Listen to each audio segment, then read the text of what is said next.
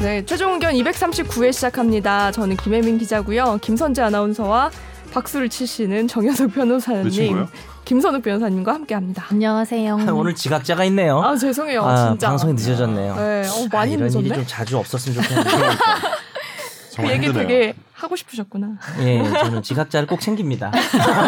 너무 나만 지각하는 걸로 돼 있잖아. 아니 타이어가 스스로를 갑자기 챙기고 있네요, 펑크 지금. 나서 지금 죄송해요. 해밍 기자는 타이어가 펑크가 나서 그랬어요. 음, 네. 짜증나겠다. 뭐 되게 더워 보여요. 아, 일단 김혜민 기자 근황은 꼭 찍어봤네. 지금 타이어 펑크로 끝난 건가요? 그러면 음, 타이어 펑크난 김에 어? 방송도 펑크내지 그랬어요. 아 그럴 걸 그랬나요? 네. 저는 시작하고 있으실 줄 알았어요. 에이, 그런 거 있잖아요. 우리가 더 거의 우리 재미는 진행자는 없지. 기다려야지. 어떻게 시작을 해요? 라디오 막 생방일 때. 요즘 앞에 사람이 계속하고 지금. 그러니까 나나 뭐 선욱이는 안 올 수도 있는 거죠. 왜냐하면 요즘 최종 의견 멤버를 음. 다들 김혜민, 김선재 왜 이명이라고 자꾸 댓글에 너희 자꾸 그렇게 댓글 달 거야? 야 이게 법률 방송인데 변호사들 이게 이렇게 존재감이 없어 되겠습니까? 그게 바로 저희 방송의 실체를 드러내는 거죠. 그래? 네. 너는 반성 안 하냐? 반성 안 합니다. 있는 그대로를 뭘 아, 표현하는 거예요, 반성을 해요. 생각해요. 네. 인생 짧은데 마음대로 살지 그냥. 맞아 반성 같은 거 하지 마. 어. 우리가 내가 변호사라서 옳다고 그런 걸까? 생각하고 살아. 남자라서 그런 걸까? 나이가 많아서 그런 걸까? 그런 생각을 하지 아, 마요. 그런 생각 그런 거 하지 마. 내 탓이라고 생각하지 마요. 그냥 네. 그렇게 생각하도록 둬라. 남탓이오라고 네. 생각하십시오. 남탓 하세요, 그냥. 남탓. 니들이 잘한다는 얘기야 그러면? 성재 아나운서 브라우스 되게 이쁘네요. 괜찮죠? 어디 여름휴가 가야 될 것 같은. 하와이 네. 느낌. 음. 지금 방송 출연 아니, 아니, 아니, 그거 아니에요? 제 옷이에요. 아 본인 옷이에요? 되게 시원해요. 아, 그냥 코로나 때문에 안 나가니까 쇼핑만 해요. 음. 맨날 인터넷 쇼핑해요. 아 전, 진짜? 음. 전 이제 쇼핑도 안 하는 단계에 이르렀어요. 뭘 해요? 뭐하죠? 뭘 아니, 해요? 입고 나갈 데가 없어서. 아. 요새 뭐까지 타냐면은 막 물건 담는 통 이런 거 아. 있죠. 진짜 필요 없는 왜 사? 그런 것까지 너를 담을 수 있는 통은 안 사. 예쁜 통 있잖아요. 그 그 다 통 안- 통인데 예뻐 그런 거 사요 요즘에. 통 안에 가만히 웅크리고 앉아 인테리어. 있어봐. 네, 요즘 제가 어제 기사도 썼어요. 인테리어 제품이 엄청 잘 팔린대요, 요즘에. 진짜 어, 다들 집에 있어서 오. 그 뭐라고 하던데? 홈, 홈, 홈 뭐라고? 홈트처럼 홈트. 하는데? 네. 맞아 나도 홈테리어 아닐까요? 홈테리어. 아, 음. 아령도 샀고 어. 예쁜 아령 음. 샀고 최근에 예쁜 컵 샀고 음. 뭐 그런 거 사요. 음. 그만하렴. 그만합시다. 네. 빨리 넘어갔으면 네. 좋겠습니다. 그냥 토크 여기까지만. 음. 오늘 그만 토크. 그만하게. 아니 듣는 이게 거죠? 끝내 내가 잘라먹은 건가? 어, 저희가 고민을 많이 하다가 음. 다시 댓글 코너를 앞으로. 잠깐만. 지금 방송 끊고 한 10초 정도 얘기 나눈 거잖아요. 뭐 네. 고민을 많이 해요. 아 근데 한척 음. 해주세요. 주말에 해민 기자가 올리긴 했죠. 어, 음. 우리 이거 어떻게 할까요라고 음. 각자 네. 집에서 고민을 많이 한 것 같긴 해요. 아니 그 네이버 오디오 클립으로 들으시는 분들도 댓글을 많이 달아주세요. 저희가 그렇지. 다 읽읍시다. 네. 네, 웬만하면 다 다 읽어요. 읽읍시다. 음. 음, 그렇게 해서 댓글을 앞으로 하는 걸로. 네. 이게 네. 흐름상 앞에 하는 게 나을 것 같다는 마지막에 의견이 너무 쫓기듯이 많았어요. 댓글을 그렇죠. 읽었더니 네. 그렇죠. 재미가 없어졌어. 정치자들이 너무 숨이 차대요. 이 댓글이 그래서 다시 대남 코너가 네. 맨 앞으로. 네. 축하해 다행이다. 선우가 네가 예. 폼을 알게 다행입니다. 됐어 다시 김선욱 변호사님의 댄남. 왜 안 해 그거 이거 제가 오늘 네, 그러면 한 번에 다 네. 해버릴까요 그냥? 네. 길지 않으니까. 떼, 잘렸어 떼, 하는데 떼, 서로 떼, 하는 거야? 댄남. 안 잘랐어 방황? 아 죄송해요. 한 거예요. 야너 로고 무시하냐 이거 청취자들 중에 녹음해서 트는 건 줄 아는 사람들도 있어 하도 잘해서 아 그래요? 어너 때문에 망했잖아 다시 한 번만. 네. 혜민이가 얼마나 할 때마다 똑같은데 AI인 줄 알았어 데레데레 AI 아, 아, 그럼 김선재 아나운서 한번 해줘요. 그래 이번엔 똑같이. 선재가 한번 해줘 떼떼레떼떼레댄 남 음, 네가 코너입니다. 혹시 목소리가 좀 어리구나 혜민이보다 약간 아니, 이제 대구 억양이 약간. 뭐- 그걸 이제 목소리가 따가지고 나오네. 계속 쓰는 걸로. 아 지금 방금 딴 거예요? 네. 방금 되게 못한 것 같은데 선지치고는 되게 괜찮아. 되게 하기 싫어서 하는 그런 거 알죠? 떼떼떼 아, 그렇게는 안 했어요. 정도까지 아니잖아. 이 정도 정말 표정도 아니에요. 귀찮은 표정이었어요. 까지 아니야. 이 정도 아니에요. 그건 아니었나요? 예, 미안합니다. 사과드립니다. 그냥 하시죠. 그래서 댄남 코너가 앞으로 왔는데, 근데 네. 이번 주 댓글이 없어. 로고가 더 길었어. 왜 우리 5주년인데 이럴 때 5주년 로고를 아 근데 우리가 이렇게 축하드리는데 얘기를 해야죠. 월요일 지금 방송을 하고 있잖아요. 네. 우리가 또 확 하는 바람에 중간 그러게요. 음. 댓글이 사라졌고 아, 맞아요. 녹음일이 월요일이에요. 대신 제가 그렇습니다. 오늘 단 우헌님의 댓글까지 제가 오늘 봤어요. 아. 원고에 없던 거. 아, 네. 이거까지 넣어주시면 좋을 것 같아요. 음. 좋습니다. 그 사람 혹시 누가 다뤘을 수도 있어요. 그리고 봐주세요. 네. 그럴 리가 없어요. 아니 아니요 우리 요즘 월요일 인기가요. 아침 대바람부터 예. 누가 이걸 듣겠어요? 우호가 마지막, 우호가 마지막이네요. 내 친구 지금 듣고 있던데. 내 친구 지금 운전 중에 듣고 있는데 왜 운전이라 이 댓글을 못 다시는구나. 부분 되게 좋았다고. 아, 왜? 왜 이 부분 되게 좋았다고. 왜 왜 이 두 부분? 왜 이? 어, 왜 둘 좋았다고. 어. 응원하는 사람이 많네요. 저희 둘을. 그 제가 저희 파티 한 사진을 올렸더니 그 아래 댓글을 많이 달아주셨는데요. 그거를 네. 김선욱 변호사님 읽어주시면 될 것 같아요. 네. 샤방가이님이 달아주셨습니다. 5주년 축하드립니다. 항상 조용히 잘 듣고 있습니다. 잘 듣고 있군요. 음. 네. 경찰 엄마님이 달아주셨습니다. 최종 의견 5주년 축하드려요. 다들 건강 유의하세요. 뽕 작가님이 달아주셨습니다. 백, 아, 서- 135. 죄송합니다. 135주년 제가 띄어쓰기를 할래. 안 했어요. 김영감. 내가 35주년까지 할 수 있을 것 같은데 135주년 5주년 축하드려요 우원님이 달아주셨습니다 최종 의견 5주년 정말 축하드립니다 앞으로도 좋은 방송 오래오래 해주세요 네. 휴큐님이 달아주셨습니다 다시 한번 축하드려요 그런데 제가 나무위키의 상당 부분 작성했음에도 불구하고 날짜를 헷갈려 버렸네요 유유 유유 우 예.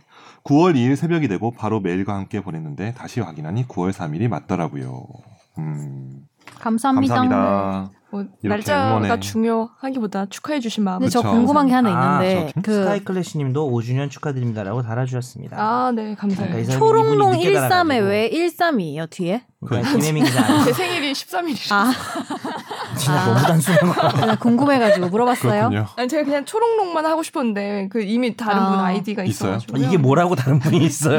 이게 뭐라 뭡니까? 왜 그게 더 세상에, 놀라운데요? 세상의 모든 초롱이들한테 사과하세요. 아니 초롱이까지는 이해하려 그랬는데 음. 초롱롱은 네. 이게 뭐라고 이게 초롱이 있으니까 그분도 그쵸. 초롱롱으로 만들었겠지. 그쵸, 그쵸. 그치. 처음 초롱으로 하라니까요. 아, 지금 닉네임 바꿔야겠네. 바꿀 수 있어요. 바꿀 수 있어요? 네, 이게 되게 자유롭게 아, 바꿀 수 어, 있어요. 그래요. 그래요? 그리고 저희가 단 사진에 네. 좋아요가 네. 음. 무려 20개, 음. 반대가 하나, 싫어요가 음. 하나 와. 있었어요. 싫어요 아, 뭡니까 이거? 싫어 너 때문인 것 같은데. 그래요? 음. 이거 얼굴 반쪽 이게 싫어요가 정 변호사님 쪽 바로 밑에 있는 거 보니까 정 변호사님 보고 그러면은 선욱이 지우고 한번 올려보고 아, 그럴까요? 지우고 그렇죠. 실험해 한번 봅시다. 올려보고 대결? 싫어요 봅시다. 어, 대결 한번 해보자. 한 명씩 지워서? 네. 어, 오늘 왜 이렇게 웃기죠? 본인 펑크난 거부터 좀 웃겼어요. 시작할 때. 아내가 사진 보고 되게 얼굴 작게 나왔다고. 아 그러더라고요. 네, 좋아하셨구나. 음. 원, 원근법이 원근법을 감안해도 참 얼굴이 크구나. 어, 이 세상. 댓글 하나만 더 읽어주세요, 우리 네. 김선욱 변호사님. 아 우원님이 다루셨습니다. 네. 팟빵 업데이트 시간이 바뀌었나 보네요. 원래는 금요일 0시에 업데이트 되던 게 이제는 오후 5시쯤 업데이트 되네요. 전 그것도 모르고 계속 방송 쉬는 줄 알았는데 이때까지 밀린 방송 몰아 듣느라 힘들었답니다. 아무튼 김선재, 김혜민 외 두 분 돌아오셔서 너무 반갑네요. 안 반갑다. 자 그리고 조금 늦었지만 최종 의견 5주년도 축하드립니다. 감사합니다. 네. 아이고, 감사합니다. 자꾸 왜 두 분이 될 것 같네 우리가.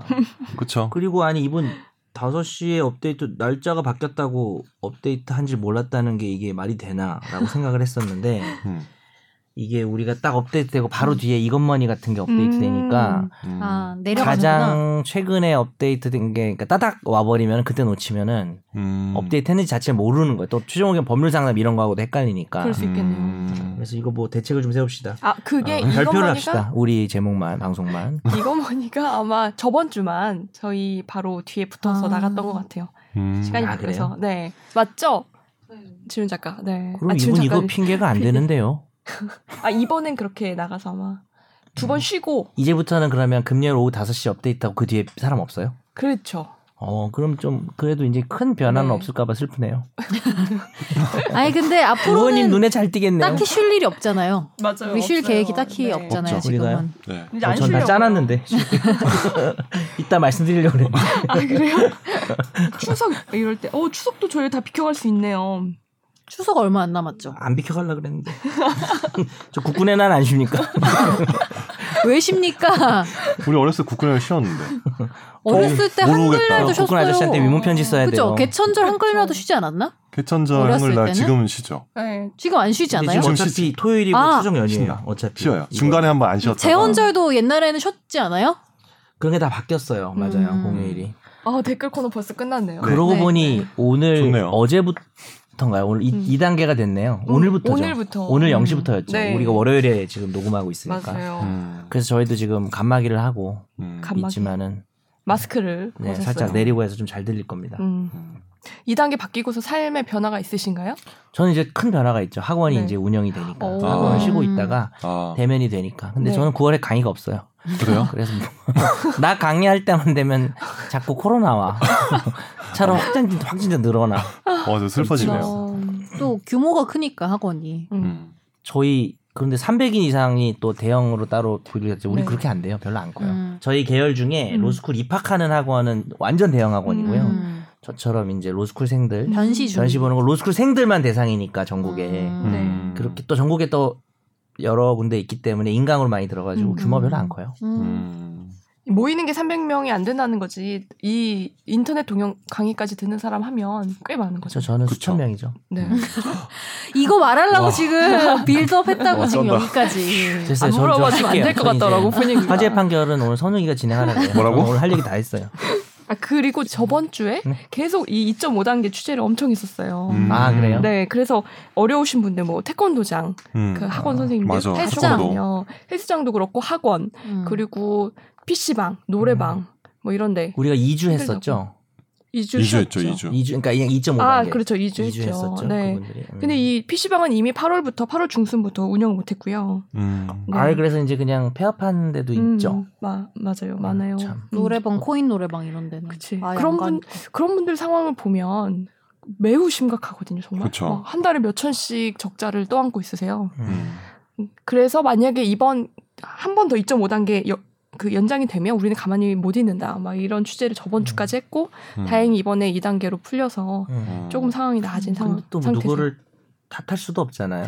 그렇게 그러니까요. 2.5단계라는 음. 게 뭐 특정 종교 집단이나 뭐 음, 정부나 뭐 이렇게 딱 음. 누군가를 딱 탓하기에는 그죠? 상황들이라는 게 너무 뭐 여러 가지 요소들이 음. 복합적으로 일어나다 보니까 음. 참 그렇죠. 그래서 마음이 많이 아팠겠네요 취재하면서. 그랬어요. 그럼 변호사 사무실은 상황이 어떠세요? 뭐 똑같죠. 좀 뭐. 네. 예. 의뢰가 많이 오는 편이에요? 의뢰가 없다는데 네. 많이 줄어든 것 같은데. 아, 아니 예. 줄었어요. 저 다들 사람들이 안 줄어들었어요. 싸우나 이제? 나가야지 싸우기도 싸우지 않을까요? 그 개인들은 확실히 없고 음. 보통 사건을 이렇게 온라인으로 주는 기관이나 이런 데는 뭐 그대로 있는데 그대는 그대로요. 어. 그건 그대로인데 개인이 찾아와서 상담하고 이런 거 엄청 줄어들었죠, 진짜. 그래요? 음. 네, 많이 줄었어요. 네. 전화로도 안 해요. 전화로 하지만 전화를 해가지고 수임이 잘 안 되죠, 대개는. 음. 왜냐하면 얼굴을 보고 이렇게 그러네. 아 많이 줄었어요. 음. 얘기를 하고 이래야 되는데 많이 좀 영향이 있는 것 같아요. 네. 음. 큰일입니다. 이, 이 얘기는 이따가 집탐과도 조금 연결되니까 네. 좀 이따가 네. 다시 해보기로 하고요. 네. 저희 다음 코너로 넘어갈게요. 청취자의 법률 사연을 진단해 드립니다. 날로 먹는 청사진.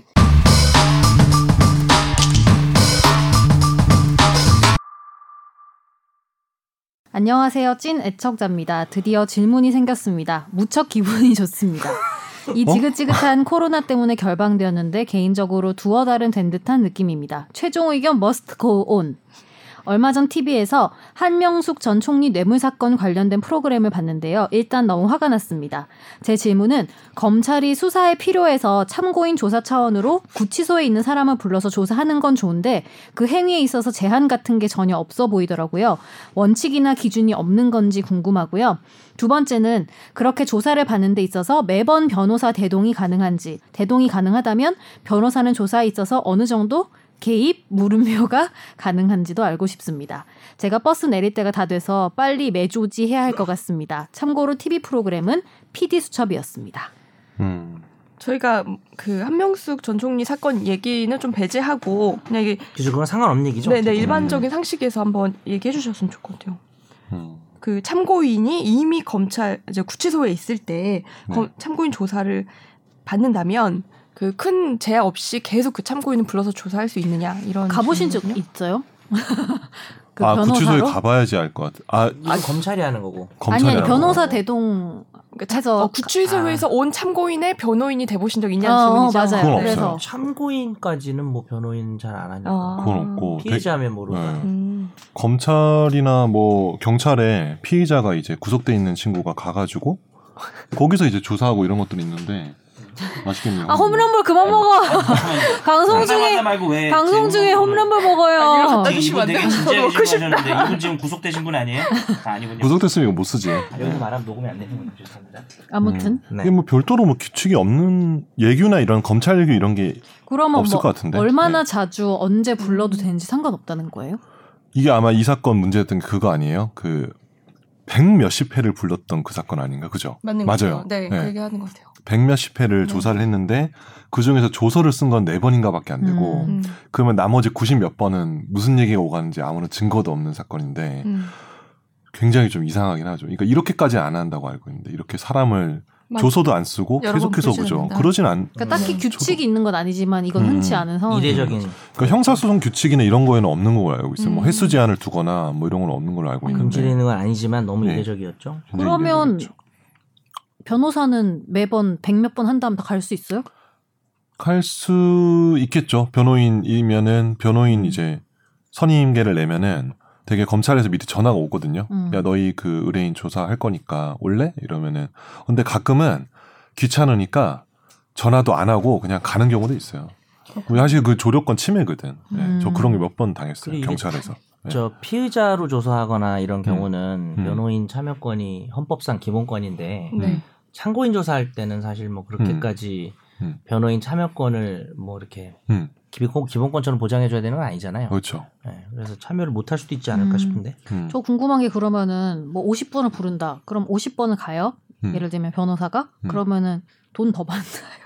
대개는 조사 조사배석 이게 대바라처럼 조사배석 아니, 조사배석 그러니까 그래서 궁금한 이게 건 뭐예요? 왜냐면은 아. 50번 가주는 것도 여튼간에 그러니까. 업무니까 그걸 또 갚지 매번 않을까요? 회당 돈을 받는 건지 아니면 다 포함인 그- 건지 계약하기 나름이죠. 그래서 어. 음. 어. 차피 동석이 엄청 많을 것 같은 사건이면 좀 미리 좀 돈을 받을 수도 아 있고 통으로 받고 그렇지 뭐 5회 이상 가게 되면은 한 회당 얼마를 받는다든지 음, 아니면 기준이 그냥 있구나. 공석 그냥 별도로 주기로 해서 시간당으로 받던지 여러 가지 방법이 있습니다. 음.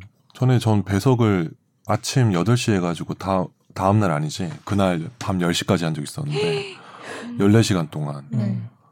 그때 불행히도 횟수당 약정을 했었어요. 어, 어제 눈에서 눈물이 나. 어, 그 슬픈 추억이 떠오르네요. 어차피 약정을 옆에- 잘 합시다. 어차피 변호사들. 옆에 앉아서 휴대폰 게임 하지 않았어요? 누가요? 저요? 음. 안 했습니다. 안 했어요? 졸지 않으셨어요? 하지만 조사하는 내용을 좀 메모는 했죠. 휴대폰 쓸 수 음. 있어요 그 안에서? 아, 이거 중요한 거는 여기 아까 변호사 전에 나왔죠. 음. 변호사가 어느 정도 개입이 가능한지 알고 싶습니다 이래잖아요. 음. 근데 피의자 사실은- 조사를 전제로 어, 얘기합시다. 피, 피의자 조사를 전제로 하면은 이게 피의자가 뭔가 말을 하려고 할 때 아 이거 잠깐 이렇게 사실은 잘 못해요. 예. 잠깐 입 이거는 막어 막. 입 맞거나 아니면 뭐 이렇게 디펜스 뭐 막 이런 때리거나 막 이렇게 의자 뒤로 빼거나 막 이런 거 못하고 거의 그렇게 하면은 사실 조사 방해가 될 수 있기 때문에 음. 네. 저희 그런 거는 안 되고 음. 되게 중요한 타이밍이 있어요. 그때 조사관이 아 이거는 저기 변호인이랑 같이 좀 복도에서 얘기하시고 오시겠어요 이렇게 하면은 그럴 수도 그러니까 그때 같이 가서 좀 상의 좀 하고 변호사가 뭐. 난 제안한 적도 있는데 내가 저 이 음, 음. 아 질문은 제안한 적 있죠. 이 질문은 좀 상의하고 얘기하도록 음. 하겠습니다. 이렇게 할 때도 있는데 네. 너무 막 옆에서 뭐라고 하면 네.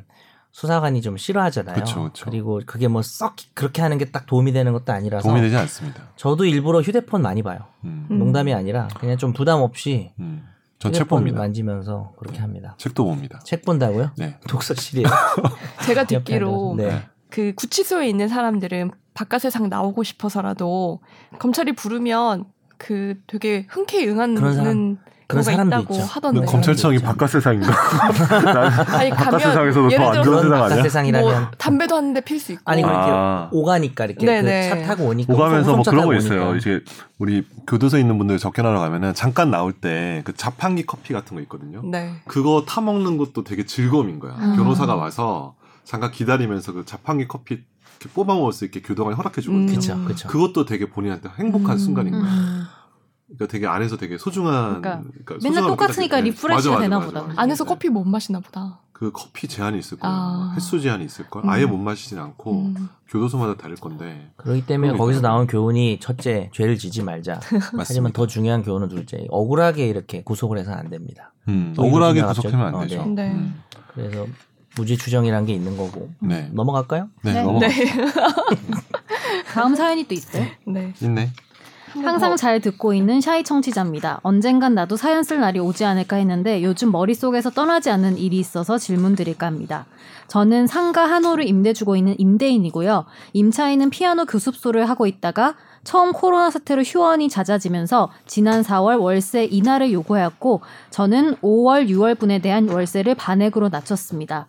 그런데 8월쯤 코로나가 다시 확산돼서 다시 쉬게 되었고 8, 9월분에 또다시 반액으로 낮추어졌는데요. 조세 특례 제한법의 착한 임대인 세액공제 관련 인터넷, 인터넷 글을 찾아보다가 임대인이 좋은 마음으로 낮춰줬다가 뒤통수를 맞을 수 있다는 글을 보게 됐습니다. 상가 건물 임대차 보호법 시행령 제4조에 청구 당시의 차임 또는 보증금의 100 덕분에 5의 금액을 초과하지 못한다고 되어 있어서 월세를 인하해줬다가 다시 계약서상 원래 받던 금액으로 올리게 되면 불법이 되고 과태료를 물게 된다고요. 착한 임대인 세액공제는 올 6월까지 해당되는 내용인데 저 같은 경우 8월, 9월분에 또다시 인하해주게 되어서 이 법을 위반하게 된 거 아닌가 걱정이 계속 들더라고요. 임차인 나쁜 마음을 먹고 소송하지 않을까 하는 과장된 걱정이 들기도 하고요. 혹시 코로나 때문에 한시적으로만 월세를 인하한다는 내용의 변경 계약서나 확약서 같은 것을 써두면 만약에 상황에 대비할 수 있는 건지 또 다른 방법이 어떤 것이 있는지 알려주시면 감사하겠습니다. 음. 이좀그 제가 들어도 약간 어려운 문제이긴 한데 김 변호사님 어떻게 생각하세요? 일단 상가 건물 임대차 보호법에 우리가 차임 증감 청구권이라 가지고 뭐 경제적 사정이 막 변동을 했어. 가령 이게 뭐 주변에 시세가 엄청 많이 올랐어. 음. 그럼 임대료를 올려달라고 할 수도 있겠죠. 그러니까 임대차 기간 네. 중에로 중에 네, 그죠? 예, 그런데 이제 그걸 차임 증감. 근데 막 오히려 뭐 지금 뭐 예를 들어 코로나처럼 뭐 매출이 너무 없어. 음. 그럼 한시적으로 이제 임차인이 차임을 낮춰줘라고 이렇게 청구도 할 수도 청구할 있겠죠. 수 있겠죠. 근데 이제 그걸 차임 증감 청구권이라는데 그 경우에는 이제 100분의 5의 제한이 있거든요. 5% 이상을 증액할 올려서 때는? 아, 증액 제한이 있어요. 그죠, 그죠? 5% 증액 제한이 있는데 요 지금 질문해 주신 분 얘기는 가령 예를 들어서 100만 원을 받던 거를 예를 들어는 거예요. 음. 50만 원 낮췄는데 50만 원에서 100만 원 원래 원복을 해야 되잖아요. 그치, 원상회복을 뭐 해야 되는데 돌아와야 되는데. 근데 50만 원에 그러면 5%를 해가지고 어 52만 5천 원만 받아야 되는 거 아니냐. 오히려 100만 원을 받게 되면은 상가 건물 임대차 보호법 시행령 4조를 위반한 것이 되는 거 아니냐. 요 의견인 것 같아요.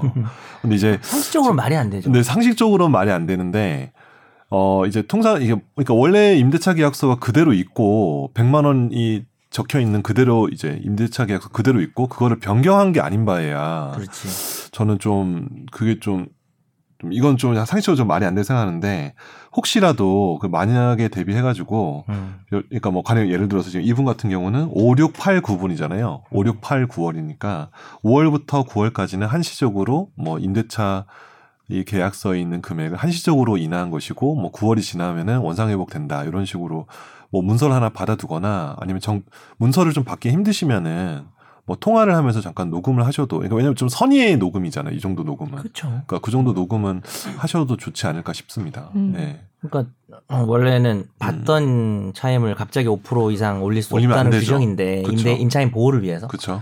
근데 이거는 음. 선의로 어. 뭐 바- 이분은 절반을 깎아줬지만 음. 뭐 그렇게 따지면 사실 면제했으면 그렇죠. 면제한 사람은 어떻게 되는지 못 받아 차임을. 그러니까 그래서 사실 상적으로 말이 안 되는데 그리고 2, 30% 깎아주시는 경우도 있잖아요. 그렇죠.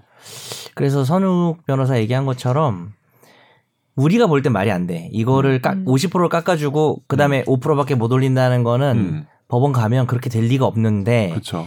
어 만약에 해석하기에 혹시라도. 따라서 차임을 변경한 걸로 음. 합의가 돼서 음. 앞으로 이제 50이야라고 변경한 걸로 보게 되면 네. 이제 올릴 때 5%의 제한이 될 우려가 없는 건 아니잖아요. 그죠? 그렇죠.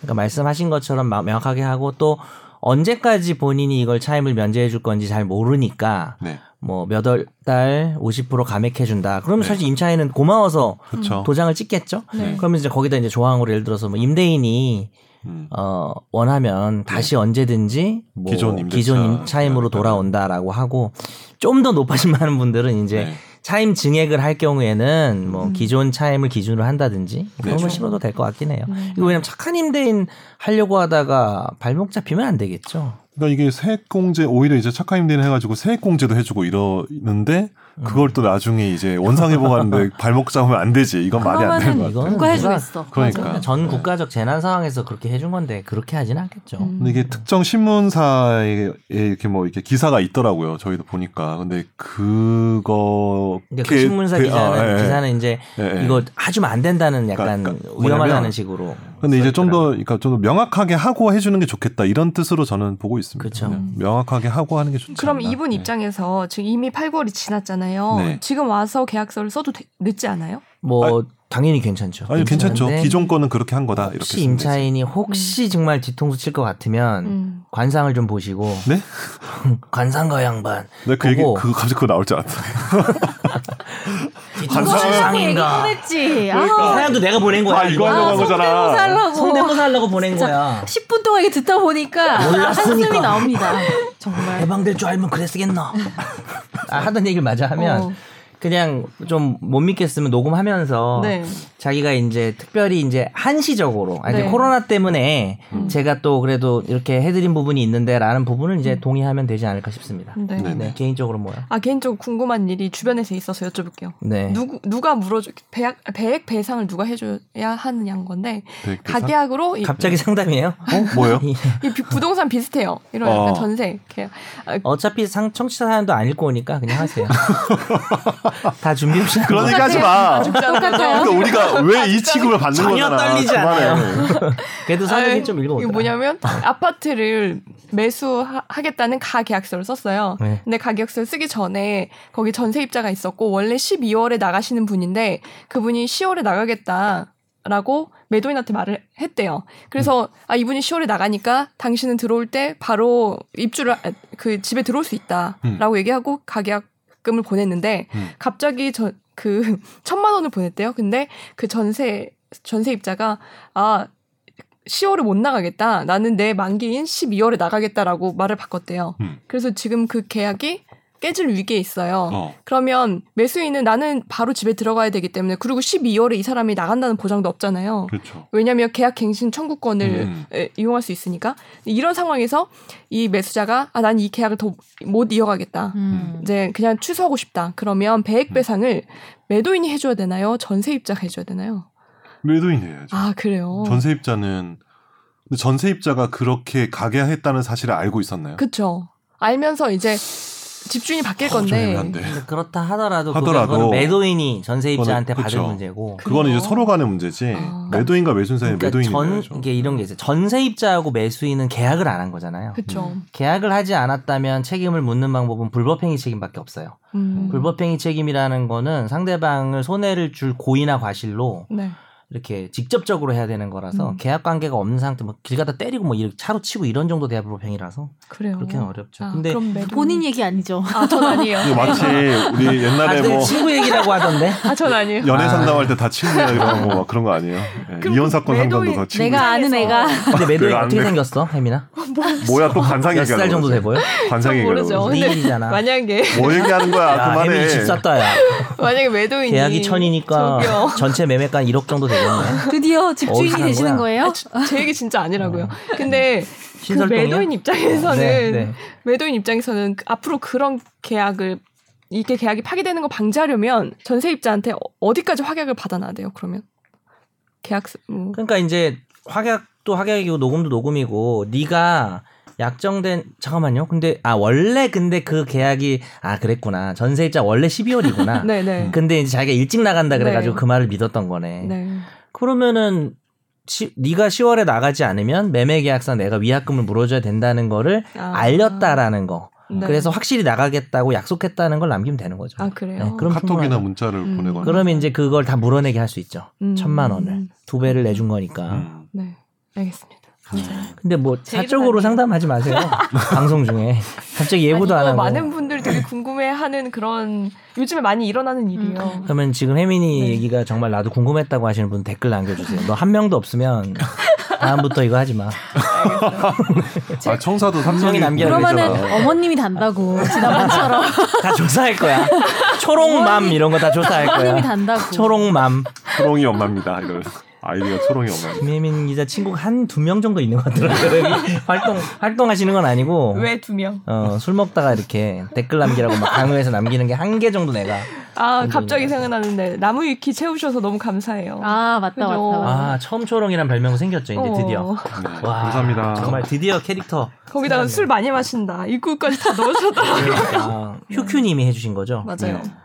휴큐님 진짜 뭐 선물 드려야 되겠다. 필력이 정말 좋으시던데 제가 한번 읽어봤어요 주말에. 음. 흐름 있지. 예, 흐름이. 설명해. 필력이 되게 기승전결. 좋아요. 이걸 막 되게 필력이. 막 네. 일부러 막 웃게 쓰시는 것도 아니고 그냥 덤덤하게. 글을 되게 잘 써. 음. 맞아. 그냥 혹시 글 쓰시는 일을 하시는 어, 건가요? 예전에 인턴 네. PD설이 있었어요. 그래서 오는 인턴 PD마다 우리가 아. 의심했어요. 너지. 너냐? 왜냐면은 PD가 아니고서는 이렇게 자세하게 알 수가 네. 아. 없다. 그랬더니 정작 알고 보니까 PD들은 별로 우리한테 관심이 없다고요. 그렇죠.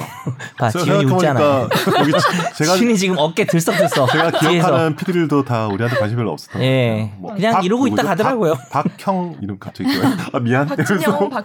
진영이, 아 진영이. 음. 박진 아 진영이구나. 진영이 있었고 선홍이. 선홍이 있었고 그렇죠. 아, 지윤 PD 우리랑 밥 한 번 안 먹었어. 한 번 어, 먹었어요. 어, 아 기억해요. 나랑 안 그때 아 먹었구나. 그때 저기 전 바로 그전 없었어? PD 네. 다 같이 먹지 않았어. 다 요 음. 같이 아니, 먹었잖아. 예서 PD 있을 때 다 예서 같이 PD 인데. 먹었지. 그리고 피디님들이 아, 보통 그리고 그만둘 나서 그 뒤에 안 때 오셨구나. 네. 선물을 주고 가더라고요. 누구한테요? 누가 우리한테 누구한테요? 다 피디들이. 아 그래요? 저희는 안 줬는데 아 그래요? 뭐 명품으로 굳이 뭐 이렇게 왜 얘기하는 겁니까? 1인당 30만 원짜리 사주고 가더라고요. 그랬었나요? 네. 사실 그럴 리 있어요. 그합니다 김영란법에 저촉이 되는데 그럴 리 변호사는 김영란법 자리가 없어요. 그냥 받으면 돼요. 기자들이 안 와서도 접촉 저, 저, 있죠. 저촉되죠. 그렇죠.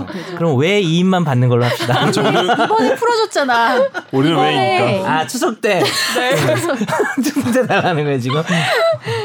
이랬는데 아무도 안 줄 정말 거예요. 예서 씨 내 고향 간 이후로 정말 예서 씨 내고요. 자 다음 코너 넘어갈게요. 네. 지금 화재 판결 준비해 오셨어요? 네. 이거는 미리 하죠. 아니요 제목. 아, 안 하는 거. 안 할 줄 알고 안 해왔다. 우리 항상 여기 와서 생각하려고 하니까 오는 거잖아. 똑같잖아. 아니 근데 여러분이 모르실까 봐 그런 전 항상 제 코너들은 제, 제가 담당하는 코너들은 전 그러니까. 티가 미리 나요. 다 읽어서 아예 대본을 이렇게 만들어 읽어야지 써서 와요. 저는 음. 근데 주말 그걸 안 동안에. 보고 하네. 아니 보고 해요. 아, 다 그 써서 이렇게 온 거야? 써서 온 거예요. 아 뭐? 워드를 해서 온 편집을 거야. 해서 와요. 아 그래서 아예 항상. 그것만 읽는구나. 네. 아, 저는 항상 그래서 거기 없는 내용 얘기하면 모르는구나. 그- 아니 아니 그 기사 이거. 기, 기사와 함께 그 원본 기사와 그리고 함께 네가 순서를 바꿔서 오잖아. 순서를 제가 어, 바꿔서 얘가 순서 바꾸는 아. 게 괜찮아. 오나 몰랐네. 백미야. 마치 사건에 왜냐면은- 이렇게 서사가 있는 것처럼 난 바로 하잖아. 즉석에서 하는 줄 알았어. 왜냐하면은 기사를 그대로 읽으면은 너무 이렇게 맞아 맞아. 글처럼 돼 있어서 그러니까.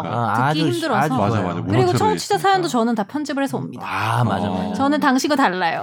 아, 제가 제목. 할게요. 네 화재의 판결 시작하죠.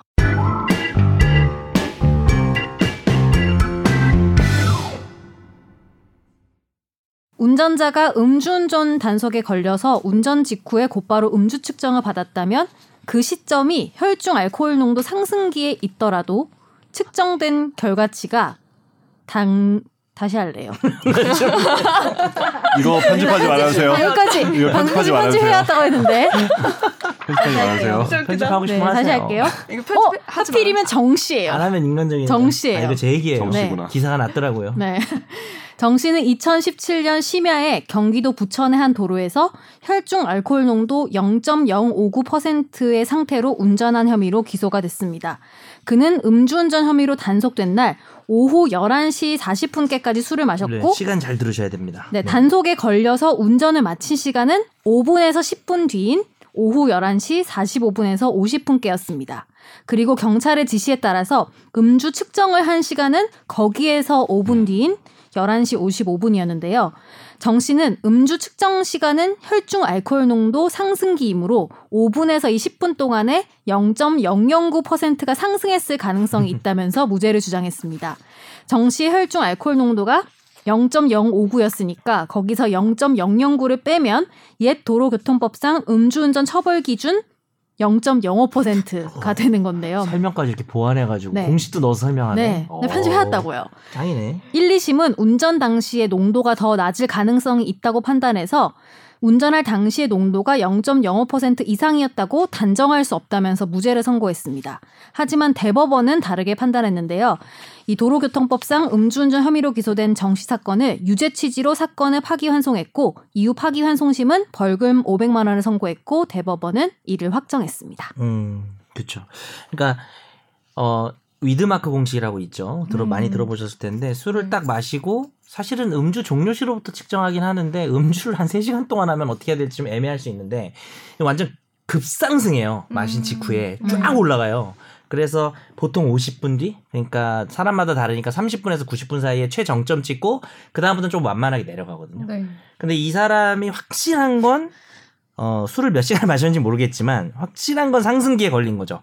11시 40분에 음주를 종료하고 11시 45분에 50분쯤에 운전을 마쳤는데 55분에 측정을 했기 때문에 음. 음. 주 종료 시로부터 15분 뒤이기 때문에 음, 이건 100% 상승기죠. 네. 근데 문제는 뭐냐면 운전을 마친 시간과 음주 측정한 시간 사이에 차이가 있잖아요. 음. 네. 그러면은 상승기니까 음. 그리고 급상승기니까 불리하게 나올 거 아니에요. 네. 그리고 지금 아시다시피 도로교통법이 바뀌어서 0.03%부터 음주운전에 해당하는데 네.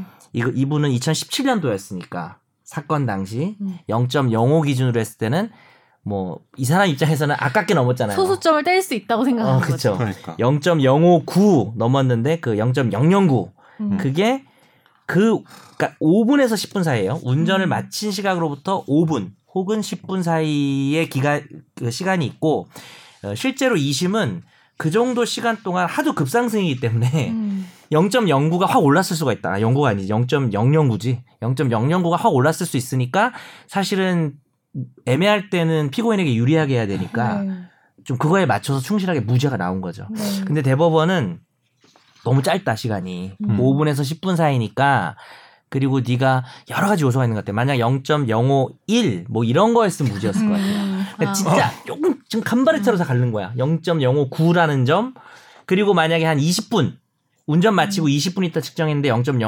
0.00059면 네. 그러면 또 무죄예요. 제가 볼 때는 거의. 음. 근데 이분은 물론 애초에 뭐 술 마시고 운전도 잘못 잘못이지만 그러니까 나는 딱 보면 걸렸어요. 딱 걸린 조금 거예요. 약간 이렇게 질척할 게 있나. 그러니까 술 먹고 그냥- 운전했으면 끝 네. 아니냐. 왜냐하면 솔직히 술 먹고 운전 음주운전 한 게 사실인데 음. 그렇죠. 어떤 사회 통념상 맞아요, 맞아요. 이렇게까지 대법원까지 갈 일인가 이게라는 생각. 그 말도 맞긴 한데 요즘에 들더라고. 이제 그 법적 책임, 도덕적 책임 얘기도 또 특히 많이 나오는데 음. 사실 술을 조금이라도 그냥 어? 이 목만 이렇게 뭐 입에만 살짝 담갔어도 운전하면은 나쁜 놈이죠. 근데 음. 또 도덕적인 비난과 법적인 책임은 또 구별해야 되고 그래서 우리 법상 영, 영- 당시에는 0.05 음. 지금 0.03이 딱 법적 책임 기준이니까 뭐 권리를 위해서 싸우는 걸 뭐라 할 수는 근데 없겠죠. 변호사 선임 비용이 더, 더 들지 않았을까? 망하셨죠.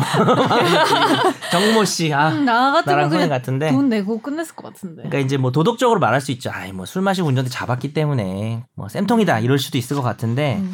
뭐 본인 왜 입장에서는 그러셨어요, 억울할 수 변호사님? 있어요. 네? 왜 그러셨어요, 정 씨? 2심에서 그만둬 어. 검사가 상고한 거죠. 아. 2심에서 무죄를 받았는데 아 대법원은 이 사람이 간 게 아니지. 음. 음, 2심에서 무죄 받았는데 검사가 이건 해볼 만하다 싶어가지고 뒤집은 거지. 그렇죠. 네. 부천의 한 도로에서 왜 그러셨어요? 그러니까요. 네. 일단 근데 사실은 거의 면허 정지가 커요 이런 분들. 음. 실제 벌금 이런 거는 사실 내고 그만인데 음. 면허를 1년 2년 동안 못 따니까 아. 생업을 못 하니까 아. 그런 것 때문에 그게 예, 몇 백만 원의 수준이 아닌 그쵸 거죠 그쵸 사실은. 그렇습니다. 음주운전해서 할 죄송해요. 말은 없다만. 네. 음, 죄송합니다. 네. 갑자기 급 사과를. 어, 저 그래서 왜냐면 전철, 전철 타고 다녀요. 각자 요새 전철 타고 2017년부터 요새 전 정지가 오래 나와가지고 3년째 각자 지금 나름대로의 사정이 어머 얼마 있습니다. 전에 보면 무면허였나요 그러면? This stop is 신청 넘어갑시다. 네. 에키데스 저희가 아 하나만 하자고. 네. 그만할까요? 아, 기네스가 뭐야? 신청 에키데스 아니 그냥 하는 아. 김에 지하철 안내를 다 해봤어요 미안합니다 우리 집탐합시다 집탐. 마지막 코너죠. 집중 탐구 시간으로 넘어갑니다.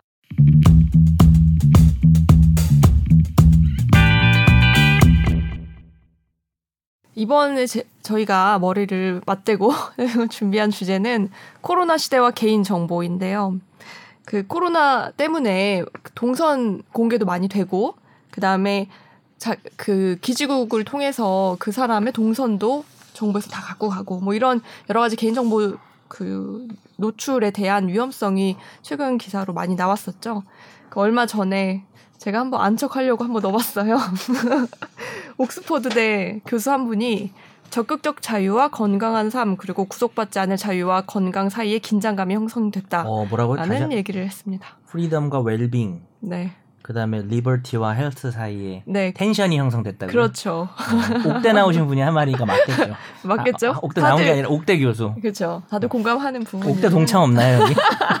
어제 대학교 동문회 음. 너무 있었다 싫다. 지난주에 옥대 동문회 있었다 죄송합니다 그래서 사례별로 제가 좀 나눠봤는데요. 우선 첫 번째 최근 가장 이슈가 된 거는 개인정보를 수기로 작성하는 경우 있죠. 매장에 들어갈 때 다들 한 번씩 해보셨죠. 맞아요. QR코드 말고. 아, 저는 그냥 음. 뭐지 원두만 사서 나오는데도 쓰던데. 음. 음, 밖에서 그냥 최근까지 테이크아웃처럼 그렇게 음. 했었어요.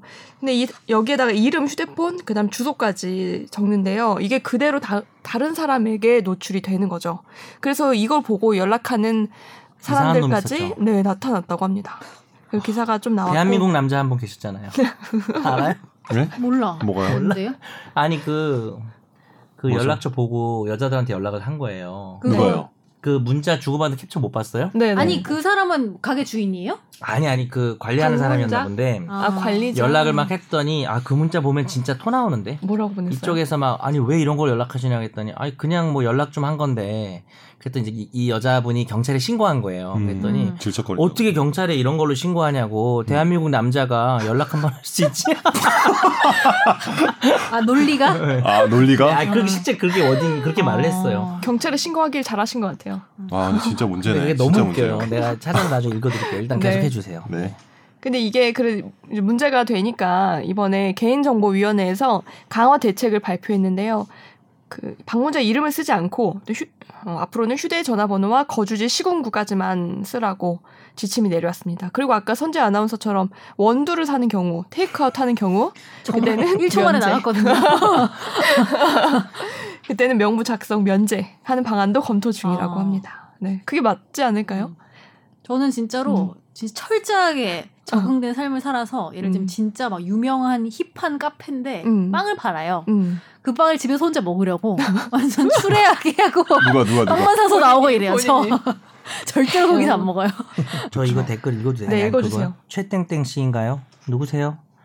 어제 외로워서 한번 연락해 봤어. 영. 누구신데 절 아시죠? 모르죠. 번호도 알고 이름도 알잖아요. 코로나 명부 보고요. 죄송합니다. 그걸 자기가 소주나 그렇게 얘기해요? 소주나 한 잔 사드릴라 했어요. 흐흐. 어. 죄송합니다. 경찰서에서 전화 받았는데요. 다시는 연락 안 드릴게요. 신고는 없었던 걸로 해주세요. 저도 송탄 5년 살았는데 그쪽이 그날 앞으로 연락하지 말라고 했으면 연락 안 드렸을 거예요. 일단 정말 죄송하고요. 이런 일은 사건 만들면 안 돼요. 신고하고 그러지 말았으면 해요. 그 다음에 제가 그쪽한테 전화 한 통 한 적도 없고요. 오늘 사과드리잖아요. 드리던 건 죄송한데요. 계속 혼자 얘기해. 신고는 아니라 봅니다. 뭐라고 답변을 주셨으면 좋겠어요. 저기요. 답변 안 주시는 이유가 뭐지요? 이미 계속 이러다가 차단당했을 것 네? 같은데. 번호 따서 문자로만 몇 개 보냈고 통화는 일치한 적 없고 이걸 신고해서 왜 불편하게 만든지 이해가 안 가요. 그쪽 때문에 경찰서 가야 되잖아요. 살다 이런 경우 처음 보네요. 어서 철회하세요. 살다가 이런 놈도 이 처음 네. 바닥 있어요. 좁은데 저도 곤란합니다. 저도 군대 갔다 왔고 4년제 나왔고 직장인 10년 차입니다. 갑자기? 어, 문자가 불쾌하셨다면 관심 없다 연락하지 마라 의사표시 해주지 않고 신고를 해요? 대한민국 남자가 문자질 몇 번 했다고 상황을 이렇게 만드나요? 사과도 드렸고 직접 찾아뵙고 사과드릴까요? 이렇게 끝났어요. 직장인 그- 10년이면 근데 이게 그 너무 중반. 해당 업소의 관계자에 아니면은 그 업소에 오는 손님이 그렇게 한 거예요. 카페 명부였다고 하네요. 카페 명부? 그럼 관리인이 아니고. 관리인 아니- 뭐 직장에 네, 그 다른 직장 손님일 생활 것 같은데? 10년이라고 하니까 어. 음. 그러니까 그 명부를 보고 음. 그냥 저장해 갔나 보다. 그냥 손님일 수도 있고요. 음. 그 카페는 개인정보를 아닐 것 불법으로 같아요, 수집한 거네요. 한마디. 카페 알바는 아닌 것 같고 아마 그 참. 희한한 사람이 다 있네요. 정말. 그러니까 이런 문제가 있다는 거죠. 이게 첫 번째 사례였고요. 이게요. 네, 첫 제가 번째. 얘기한 게 근데 저는 또 이 동성 네, 맞습니다. 음. 공개 정말 압권인 것 같은데 요- 뭐 그런 거 있잖아요. 어떤 친구 동성 공개 했는데 음. 막 이상한 막 유흥업소 가고 이런 것들 누가 캡처해가지고 네. 그 뭐 어느 남자의 하루 이렇게 해서 맞아요. 막 아 진짜? 아 그런 거 있어요. 이 친구가 맨날 모텔 무슨 뭐 이상한 뭐 뭐 이런 유흥업소 이런 데 가고 이런 것들 쫙 누가 캡처해가지고 어. 이 뭐 이런 거 봐라. 얘 얼마나 이렇게 쓰레기처럼 사냐 이런 식으로 신상도 그런- 공개하고 아니 신상- 그런 신상 것도 공- 있었어요. 동선 나오니까. 음. 그 어. 같은 호텔에 있었다고 어. 불륜으로 어. 의심 받았는데 그래 어. 그게 이번 두 그게 번째 바로 이 사례예요. 온천 네. 얘기 아, 아니에요? 음. 온천 안 읽었어 교회. 이거는. 철저히 자기 아무 얘기하지 마. 아, 그런 얘기 하면 안 것만 된다고 읽어. 우리가. 아내 것만 읽었어. 너왜 스포해? 아니요 아니요 아니요 괜찮아요. 자연스럽게 넘어가 보겠습니다. 안 두 읽었어. 번째 이제 아, 동선 공개가 논란이 많이 됐는데 네, 그 말- 죄송합니다. 방금 말씀하신 게 부산 온천교회 소속 남녀 두 명이 확진이 됐는데 비슷한 시간에 바로 뒤일 해운대구에 거예요? 네. 있는 예, 리조트에 같이 머물었던 거예요. 그 바로 뒤네. 인터넷에서는 이 사람들 불륜이다 이런 댓글이 달렸는데 나중에 알고 보니 네. 교회 교육 프로그램에 참석한 거였대요. 야 고개만 숙였어도 보일 것 같아요 지금 이 자리에서 일곱 그런 게 아니라 잠깐 그냥 밑에 볼일 있어서 이렇게 그냥 이렇게 하고만 있어도 보였겠다.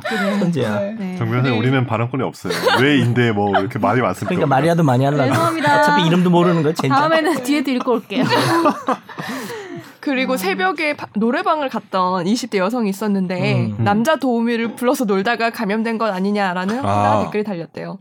아 그런 식으로. 근데 전 그것도 봤어요. 어떤 분 동, 선이 진짜 집 마트 회사 집 마트 회사 이게 끝인 거예요. 그것도 되게 굴욕적인데 이게 명예훼손 왜 아닙니까? 굴욕이야? 좋은 명예훼손 거지. 아닙니까?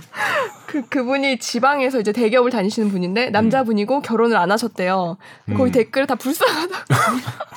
이래서 장가 가겠냐 뭐 이런 거 나오는 거예요? 진짜? 아니 근데 지금 아유, 얘기하고 참. 있는 것들이 아까 그 이상한 제가 예를 든 사람 말고는 네. 이제 확진자분들인가요? 주로? 맞아요. 동선? 이거 확진자 지금 동선. 그러니까 거의 다 그런 거죠? 앞에 얘기는 네. 앞에 얘기는 아까 넘어갔고요. 네네. 그, 네, 명부 작성으로 넘어간 거고 두 번째 확진자들의 동선 동선. 공개. 아, 그렇죠. 네, 이거- 이걸 근데 넘어왔어요. 그래서 해외에서는 이거를 되게 음. 놀라워한다잖아요. 그치. 그러니까 우리는 맞아.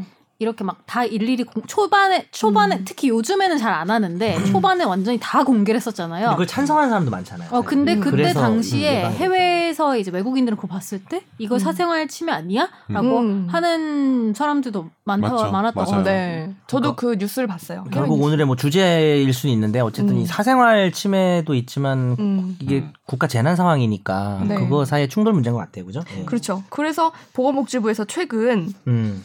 법을 좀 개정을 했는데 어, 공개하는 범위를 결정하는 기준을 정했고요. 그다음에 공개가 된 게 사실과 다르거나 문제가 있다고 판단이 되면 이의 신청할 수 있는 절차를 만들었다고 합니다. 뭐 어느 정도 이게 음, 도움이 될지는 아직은 판단하기 어려운 상황이고요. 그다음에 이제 세 번째 조금 더 넓게 가보면요. 어, 어, 뭐 예를 들어 신천지, 이태원 음. 이런 큰 사건이 있을 때마다 정부에서 통신사 아. 기지국을 통해서 정보를 전달을 받습니다. 음. 그래서 그런 거 광화문 집회도 마찬가지겠죠. 그 광화문 집회 그날 그 시간에 계셨던 분들 꼭 집회 참석 안 했더라도 음, 뭐 이태원에서 클럽 안 갔더라도 그렇죠. 어, 문자를 보내는 거예요. 그 그 시간에 그 주변에 30분 이상 머물렀기 때문에 검사를 꼭 받으세요. 맞아요. 이런 문자를 다 IT 보냈어요. 강국이라서 가능하다 진짜. 음. 그렇죠. 맞아요. 그 이태원 사례를 중심으로 먼저 얘기를 해보면 그 당시에 서울시가 통신사에게 넘겨받은 기지국 접속 기록이 1,905명이래요. 그게 4월 말부터 5월 초까지 이태원 방문한 시민들이고요. 권유하는 문자 메시지를 검사 받을 걸 권유하는 문자 메시지를 서울시가 보냈습니다. 그럼 권유만 되는 거예요? 강제할 순 없는 거예요? 음, 아마도 그 기지국에 접속한 사람들은 권유만 가능하고 확진자와 밀접 접촉이 있었으면 그때는 강제 음. 가능하고 음. 네. 그래서 이 당시에 보니까 휴대전화 통화가 무선 기지국을 거쳐서 이루어지는데 통화를 하지 않더라도 전화기가 그 주변 기지국들이랑 신호를 음. 주고받고 이게 통신사들이 자료를 갖고 있다고 하는 하는데 항공기 모드로 하지 않는 이상 그렇죠. 비행기 모드로 하면 네. 아마 알것 끄, 같고. 끄거나 네. 네, 끄거나 그죠? 그래서 이 기지국 접속만으로도 체류한 지역과 시간까지 다 파악이 된다는 거죠. 근데 저는 네. 코로나가 또 코로나인데 음. 이번에 음. 이 기술을 보면서 음. 정말 통신이 안 연결되는 데가 없고 CCTV 안 달린 데가 맞아. 없다라는 없어요. 생각이 들더라고요 맞아. 진짜로 그래서 약간 그건 좀 무섭더라고 음. 코로나와 별개로 맞아. 그렇죠. 접속 기록이 2주간인데 2주 넘게 이제 보관을 하고 나서 이거를 통신 통신사에서 정부에게 넘겨준 거고요. 사실은 이런 통신 기록을 확보하려면 검찰의 음, 영장 영장이 청구, 있어야죠. 법원 발부까지 음. 필요한데 감염법 예방법에 따라서 별도의 영장 발부 없이 이 정보를 확보했다고 합니다. 음. 그러니까 되게 큰 공익을 위해서 음. 상당히 많은. 그러니까 이게 그때 논란했던 게 이제 나 그때 운전해서 간 사람인데 네. 음, 운전하는 사람한테도 이렇게 연락이 와가지고 음. 이태원 있으셨죠 이렇게. 맞아요. 음, 왔다는 지나가다가 얘기 음, 듣고. 검사 받으라고. 음, 네. 음. 그런 게 있었죠. 그렇죠. 네, 그 최근에 한겨레에서 나온 보도를 보면 그 통신사들이 빅데이터 사업을 위해서 별도의 데이터베이스를 만들어서 이 기지국 접속 기록을 삭제하지 않고 계속 정보를 축적하고 갖고 있는데요. 그 다음에 이거를 경찰과 질본이 원할 때마다 제공을 해왔다고. 근데 이건 문제죠. 그러니까 네. 이런 재난 상황이 아니어도 지금 음, 그 이용자들한테 고지도 없고 동의도 음. 없이 그 접속 기록을 네. 축적한 거잖아요. 삭제를 안 하는. 근데 거. 이건 제가 문제가 알기로는 음. 그 되게 다양한 회사들에서 뭐 되죠. 약관 지도 음. 지도나 교통 관련된 사업을 하잖아요. 그렇죠. 확장을 하는 과정에서. 근데 그게 그거 자체를 통해서 돈을 벌려는 게 아니라 음, 그 교통과 아, 지도가를 사용함으로써 음. 데이터. 얻을 수 있는 그 데이터가 장난이 아니라는 아. 거예요. 사람들의 그 동선을 아. 통해서 그래서 그걸 바탕으로 다른 걸 하기 위해서 음. 그렇게 사업을 확장하는 그쵸. 거지 무슨 뭐 택시로 돈을 벌고 이런 음. 차원이 그게 아니죠. 아니더라. 그 음. 정보 수집의 차원에서 그런 식으로 사업을 상권이 확장하는 음. 어디가 뭐 사람들이 많이 가냐 뭐 이런 거 말하는 하는 거라고 거죠? 하더라고요. 음. 그게 바로 SK텔레콤이 네. 초창기 이게 한지 되게 오래됐는데 OK 음. 캐시백 있잖아요. 음. 그거를 선도적으로 한 게 음, 음, 음. 그걸 통해서 이제 사업을 하려고. 음, 사실 음. 그래서 요즘 안 하는 데가 없잖아요. 없죠. 맞아요. 뭐 무슨 맵이나 이런 거. 그렇죠. 음, 그래서 이 자료를 좀, 그, 아, 기사를 좀 자세히 봤는데, 그럼 통신사들이 왜 이런 일을 벌이냐, 왜 이렇게 별도의 데이터베이스를 만드냐, 그 기사 내용에 뭐라고 돼 있냐면, 메르스 때인가 그 당시에 통신사들한테 다 정부가 자료를 내놓으라고 했대요. 음. 근데 어떤 통신사는 일찍 갖다 주고, 어떤 통신사는 좀 늦었나 봐요. 음. 근데 왜 늦었냐고 엄청 닥달을 했대요. 그래서 그러면 저렇게 빨리 갖다 준데 어떻게 했을까 하고 보니까 별도의 데이터베이스를 만들었더라. 그럼 미리. 우리도 다 저렇게 하자. 음. 그래서 지금 다 통일이 돼가지고 그렇게 한다고 어. 합니다. 그것 때문에 그렇게 한다고. 근데 야. 네. 그 그때가 가면 출발이었다는 그것 때문에. 거예요. 아, 그때 혼나서 네. 어, 그렇다고 기사에는 그렇게 나와요. 무섭네. 어, 그런 네. 근데 이게 사실 코로나가 앞으로 장기화되면 이런 정보를 가져다 주는 게 정말 당연시 될 거고 음, 이렇게 하다 보면 개인정보 유출이 음.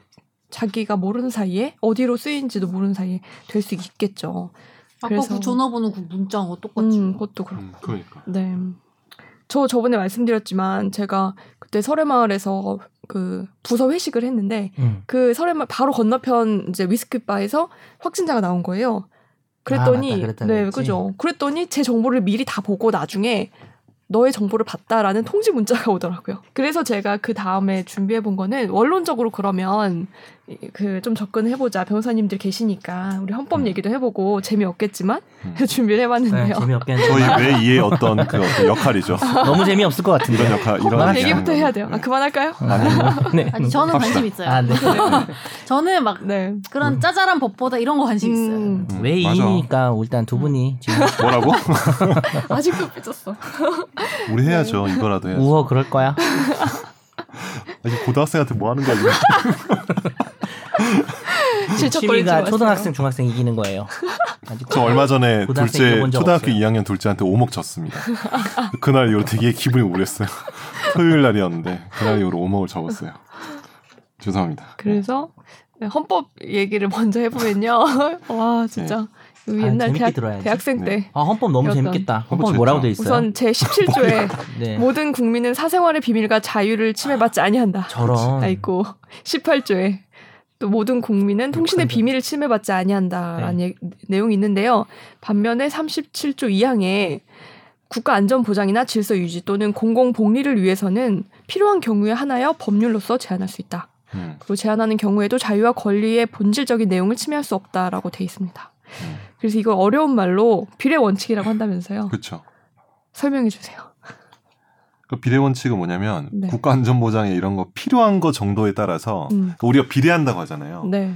근데 이게 뭐 저도 이제 비례 원칙 뭐 여러 행정법 고- 뭐 아니면 헌법에 당하지만 필요한 어떤 위협이나 이런 거를 대응하기 위해서 제한하는 정도도 그만큼 음. 할 수 있다라는 걸로 음. 그냥 보시면 될 것 같아요. 그냥 러프하게 말해서는. 음. 네. 여러 가지 이론이 그렇죠. 있는데 그 국가 안에. 네. 그러니까 국민의 기본권 여러 개가 있는데 그 네. 기본권의 뭐 중요도도 좀 다를 수 있잖아요. 그리고 네. 제한하는 논리가 세 개인 거예요. 음. 국가안전보장, 질서유지, 공공복리. 음. 근데 그 중에 어떤 구체적으로 어떤 것을 위해서 제한하는지를 비교해 가지고 네. 아주 큰 가치를 위해서 제한한다면 제한이 상대적으로 많이 될 수도 있는 거고 음. 그게 아닌 경우에는 불필요한 음. 제한을 하게 되면 기본권 침해가 돼서 헌법재판소에서 깨지게 되겠죠. 이번 네. 경우에는 코로나 사태는 국가 안전 보장, 질서 유지, 공공 목리 뭐에 속할까요? 공공복리? 국가 안전 보장도 될 수 있고요. 음. 공공복리가 맞겠죠. 질서유지나 공공복리 질서유지, 둘다 공공복리. 정도? 그래요. 음, 음. 국가 안전 보장보다는 주로 제일 가까운 건 공공복리일 것 같긴 공공복리가 네, 한데. 맞다. 음. 근데 여기서 중요한 거는 제한하는 경우에도 자유와 권리의 본질적인 내- 내용을 침해할 수 없다고 돼 음. 있는데 네. 그러니까 요- 요새 이제 아까 전에 뭐 우리 방송하기 전에 얘기했지만 이제 음. 영업 제한하잖아요. 2.5 단계 했을 때뭐 네. PC 방이나 뭐 운동 실내 운동 시설 못 하고 네. 근데 그런 것들을 이제 단순히 그러니까 단순히가 아니지. 단순히가 아니죠. 그러니까 기간 제한을 하는 것 자체로 네. 음. 본질적 내용을 침해한다고 보긴 좀 어렵겠지만 만약에 그게 너무 장기간 돼 가지고 업종 조차를 업종 자체를 아예 못 한다. 음. 이제 폐업에까지 네, 이르게 된다. 그럼 이제 이렇게 음, 직업의 되면 자유나 뭐 뭐 완전히 영업의 자유 를 뭐 아예 박탈하는 그렇죠. 수준. 박탈하는 음. 본질적 내용을 침해하는 내용이 될 수 있어서 네. 그때 같은 경우는 사실은 재산권 침해나 이런 것도 결국 이제 보상도 해야 되는데 비슷한 논의로 뭐 네. 음. 짧게 얘기하면 사형 제도가 아직은 합헌이라 유지되고 네. 있는데 위헌이라고 말하는 분들이 이제 이 얘기를 하는 거죠. 음. 음, 국민의 생명권을 음. 사형을 하면 본질을 없애는 거잖아요. 네. 진짜 아예 없어요. 네, 그러니까 이거는 말도 안 된다라고 하시는 분들이 음. 계시죠. 네. 그렇습니다. 네. 그래 그러면 우리가 어떻게 이 헌법이 있는데도 불구하고 비례 원칙에 따라서 이번 뭐 코로나 사태로 인해서 그 기본권을 제한할 수 있는지 그 법률을 찾아봤는데요. 네. 감염병 예방법 18조 3항에 보면 음. 역학조사를 거부하는 행위 등을 하면 안 된다라는 규정이 그렇죠. 있어요. 그래서 역학조사를 거부, 방해 또는 회피하거나 거짓으로 진술하거나 고의적으로 사실을 누락하거나 이러면 안 되고 또 어, 입원 치료를 받아야 한다고 했는데 받지 않는다거나 그다음에 이런 경우 만약에 지키지 않는다면 네. 이 사람의 어, 사생활이나 통신 비밀 뭐 여러 가지가 이런- 침해되겠죠. 네. 입원 치료 받으라는 걸 안 하면은 약간 거주 이전의 자유와도 관련이 있고 네. 그러니까 자기 자기가 있고 싶은 곳에 자기 몸을 두는 것도 기본권이거든요. 네. 그러니까 신체의 자유 뭐 음. 그렇죠. 이런 경우에 침해 받을 수 있고 그 정도에 따라서 차이는 있지만 어느 정도는 그래도 음. 수긍하거나 음. 뭐 이해해야 하는 거다라는 의미죠. 그렇죠. 네. 그 가- 지켜야 될 가치가 큰 편이죠. 네. 그 온 국민이 대부분이 코로나에 감염이 돼 버리면 네. 그건 심각한 문제니까. 그래서 제가 예를 들어봤는데 네. 확진자가 참여한 집회에 참가했어요. 자기가 광복절 집회에. 알고 보니까 이제 확진자가 있었던 거죠. 그렇죠. 네, 네. 아. 그래서 자신이 감염됐을 가능성이 있는데 이를 숨기면 그 역학조사 방해 또는 회피에 해당하잖아요. 네, 아, 네. 진짜. 네. 이럴 경우에 어 자기가 감염됐을 가능성이 있는데 이를 숨긴다면 숨기고 말안 말을 하고 그냥 한다면, 돌아다니는 거지 일상생활 네. 하고 네, 그렇게 된다면 처벌을 받게 받는 게 되겠죠. 맞겠죠? 네네. 네. 근데 네. 이제 이 사람이 할 수 있는 말은 음. 아 나 이걸로 처벌하면 내 기본권이 침해됐다. 네. 예를 들어서 뭐 내 사생활의 자유, 내가 집회 간 걸 꼭 말해줘야 되냐, 내 몰래 네. 갔다 오고 싶은데. 그다음에 뭐 그게 뭐 종교적인 음. 그런 거였다면 종교의 내 종교 활동의 자유라든지 네. 또 집회 참석하는 것 자체도 사실 집회 결사의 자유와 음. 관련이 있고요. 또 네 그런 게 다 침해라고 이 사람이 얘기해 볼 수는 있겠죠. 프레임을 이렇게 잡을 수는 있겠죠 일단. 음. 그 말- 말이 근데 그 옳고 해외 떠나는. 독일인가 어디 뉴스 음. 네. 해외 뉴스 보니까 마스크 쓰지 않을 권리 아 그런 거 있었어요. 이런 그래요? 집회를 따- 또 하더라고요. 오해 나와가지고 거기는. 마스크 던지고 어, 독일에 독일이었다. 독일인데 그러니까 마스크를 쓸 자유가 있는 것처럼 쓰지 네. 않을 권리와 어. 자유도 있는 거 아니냐 이러면서 마스크를 안 쓰고 다 같이 나와서 집회를 아. 하는 뉴스를 가치관 문제예요. 봤어요. 음. 그거를 음. 동의할 수 있는 사람도 있는 거고 각자 네. 생각이 다를 근데 수 이게 있는 참 거죠. 사람에 따라 개개인마다도 다르고 어떤 사회인지 뭐 어떤 문화권인지 그리고- 음. 어떤 나라인지 되게 다른 그리고 것 또 같아요. 지금 이게 신종 질병이다 보니까 음. 어느 정도 위험성인지 이런 게 지금 계속 밝혀내지고 있는 상황이잖아요. 그래서 어떤 사람들은 또 이거 뭐 폐렴으로 죽는 사람이 몇 명인데 뭐 이런 얘기 하는 사람도 있잖아요. 음. 그래서 그런 사람들 입장에서는 이런 게 기본권 침해라고 느껴질 수는 있겠죠. 제가 보기에 인류가 경험하지 못한 뭔가 새로운 새로운 음. 어떤 도전인 것 같아요 개인적으로 그러니까 그 모든 게 약간 좀 정립이 잘 안 돼 있으니까 이거 논의가 있는 거고 사실 저 같은 그렇죠. 경우도 신천지 그때 터졌을 때 그때 명단 공개를 막 정부가 요구했는데 그치. 거부했잖아요 근데 그치. 내가 명 나 처음에는 아 당연히 공개해야지 이 음. 녀석도 했는데 신천지 분들은 자기가 공개된 걸 되게 극히 싫어해 음. 왜냐면 제가 제 주변에 몇 명 있었거든요 자기가 신천지라는 사실을 밝히고 네. 싶지 그러니까 커밍아웃하고 싶지 않은 아우팅 거죠. 되는 걸 원하지 않아요 그렇죠. 그럴, 절대로. 그럴 수는 아, 있죠. 아, 아. 생각이 그럴 네, 수는 있죠. 그러니까. 결국 누가 더 중요하냐 그렇죠. 음. 문제지만. 근데 이제 본인들한테는 되게 어떻게 보면 자기의 종교의 자유를 지키기 위한 어떤 목숨보다 중요한 게 자기 아우팅 되는 거 안 되는 거거든요. 음. 신천지 실제로 음. 몇몇 분들 내가 그, 그- 내가 그- 봤어요. 그걸 가, 음. 네. 이태원 때 어. 제가 아는 분이 성소수자 단체 계신 음, 분인데 음. 그냥 그러니까 누군지 모르겠어요. 그 음, 온 음. 사람이 뭐 갑자기 와서 그 성소수자 단체 명단을 내놓으라고 했다는 거예요. 코로나 문제로. 네. 어 정말? 그 이태원 때. 어. 그래서 자- 너무 위협을 느꼈다는. 다 문제일 음. 수는 있죠. 그러니까 음. 우리가 지지하는 단체든 음. 아니면 이해할 수 없는 어, 단체든 단체든? 우리가 볼 때 사이비든 뭐든 음. 뭐 그게 당장 누구한테 해코지를 하고 있는 범죄 집단이 아니고서는 음. 누구나 집회 결사 그렇죠. 혹은 뭐 지금 말한 성소수자의 성적 자기결정권 그쵸. 이런 것들이 다 문제될 수 있는 거죠. 음. 그런 것들을 드러내지 않을 자유가 있긴 있으니까 음. 그러니까 그 말 자체는 말이 돼요. 근데 음. 어, 국가적인 어떤 상황과 그들의 그러한 권리 중에 음. 어떤 게 우선이며 어느 정도로 제한할 것인지가 주제가 음. 되겠죠. 음. 어, 어떤 방식으로 음. 음. 그죠? 어디까지 강요할 수 있는 건지. 음. 근데 막 이런 생각 들더라고요. 그러니까 여튼간에 아까 말씀하셨듯이 음. 나는 그냥 여튼 이성애자니까 음, 음. 내가 그게 밝혀지든 안 밝혀지든 그렇게 나의 상관이 없지. 생존에 그렇게 위협을 느끼지 음. 그렇죠. 않잖아요. 근데 만약에 내가 성소수자면 그 그쵸. 밝혀지는 것 자체가 내 어떤 생존에 되게 결부돼 있는 있죠. 그렇죠. 엄- 엄청난 문제일 수도 있는데 음. 그러니까 물론 이태원은 성소수자라는 것 자체부터가 음. 솔직히 잘못됐죠. 그 연결고리 자체가. 음. 근데 그런 경우에는 공개를 하고 싶지 않은 정말 그 문제를 음. 공개를 해야 되는 이거 좀 생각을 해봐야 될 것 같긴 하더라고. 그 들으니까. 음. 맞아요. 그 그리고 저는 종교가 없는데 그래서 종교가 있는 사람들을 존중하는데 음. 존중은 하죠. 근데 이제 사실 종교가 있는 게 잘 이해는 안 되거든요. 그게 음. 뭐 누군가를 이렇게 믿는다는 게. 음. 근데 또 더군다나 이제 뭐 우리가 소수 종교라고 하면 사입이다라고 쉽게 말하는데 사실 사입이랑 아닌 기준도 잘 모르겠고 굉장히 왜- 모호하긴 하죠. 왜 네. 애초에 그런 종교를 가지면서 어 이렇게 겉으로 드러내기 부끄러워하는 종교를 가져놓고 음. 누가 그런 거 믿으래? 음. 이렇게 음. 얘기하는 건 잘못된 얘기인 것 그 같아요. 그렇죠. 너무 일차원적인 얘기 예, 같아요. 음. 근데 그런 얘기들이 의외로 많죠. 많이 있으니까 굉장히 댓글 많았죠. 많아요. 그 당시에. 그런 문제로 접, 접근 방식의 문제인 거죠. 음. 결국은 그 사람들이 공개를 하게 만드는 게 저는 맞다고 생각하거든요. 그러니까 음. 만약에 정말 국가적인 음. 위기가 긴급하면 음. 코로나라고 다 정당화되는 건 아닌데 그렇죠. 지금 그 지역에 발생한 어떤 사건과 그 모임과 그 상황이 정말 위급하면 그게 뭐 동성애 음. 어떤 모임 집회였든 아니면 우리가 뭐 다수나 소수의 집회였든 간에 종교의 집회였든 간에 필요하다면 공개를 할, 할 필요는 있겠죠. 음. 그 구체적인 상황에 맞게 다 따 다 개별적으로 따져봐야 될 문제인 것 같아요. 단순하게 뭐 그럼 이건 되나요? 지금 상인들이 자- 장사를 많이 못하고 있잖아요. 음. 예를 들어 3단계까지 갔어요. 음. 가가지고 어, 장사를 막 한 달 동안 아예 문을 못 열었어요. 뭐 헬스장 이런데. 그러면 내 직업의 자유가 침해받았다. 그렇죠. 되나요?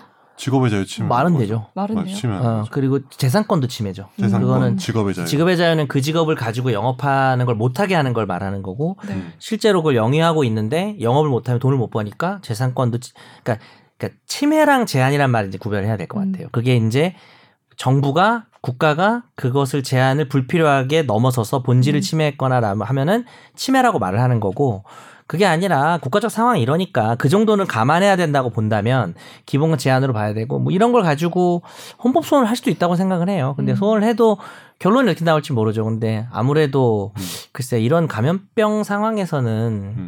그러니까 다른 식으로 구조를 하고 우리가 음. 배려를 하는 부분하고는 별개로 감수해야 될 부분 기본권 측면에서는 감수해야 될 부분이 아닌가라는 생각이 좀 음. 듭니다.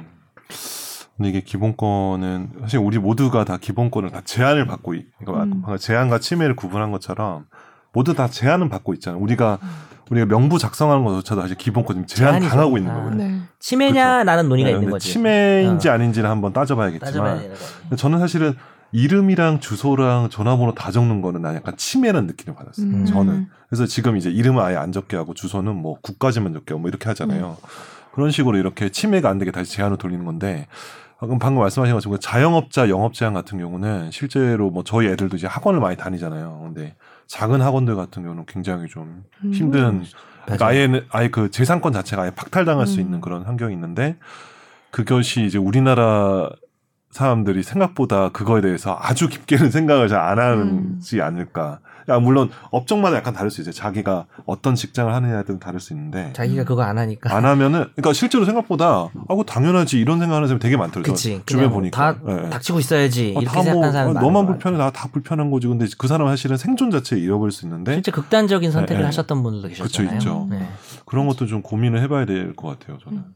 근데 이제 문제는 뭐냐면 그분들 다 보상을 만약에 정당 보상이라고 해서 그 사람 잃었던 손실을 다 보상하면은 사실 국가 재정이 남아날 수가 없으니까 그렇죠. 재난지원금이나 형태로 약간 우회적으로 하는 것 같은데 그러니까 지금으로서 어, 금액이 네. 너무 적으니까. 그게 너무 음, 적은 거죠. 맞아요. 그게 참 문제가 되는 거죠. 상황이 일단은 이렇게까지 장기화될 줄 다들 몰랐었던 음. 것 같고 그리고 2.5단계를 하면 사실 그게 음, 약간 그런 더 건 커진 있지. 것 같아요. 왜냐면 아예 음. 그냥 맞아, 셧다운. 아예 못하니까. 아예 가지를 않으니까 사람들이 음. 열질 않고 근데 그런 상황에서는 그러니까 뭐 조금 쓰는데 더 쓰는 게 아니고 그냥 아 0이 돼버리니까 그게 음. 좀 큰 거는 같더라고요. 음. 그렇죠.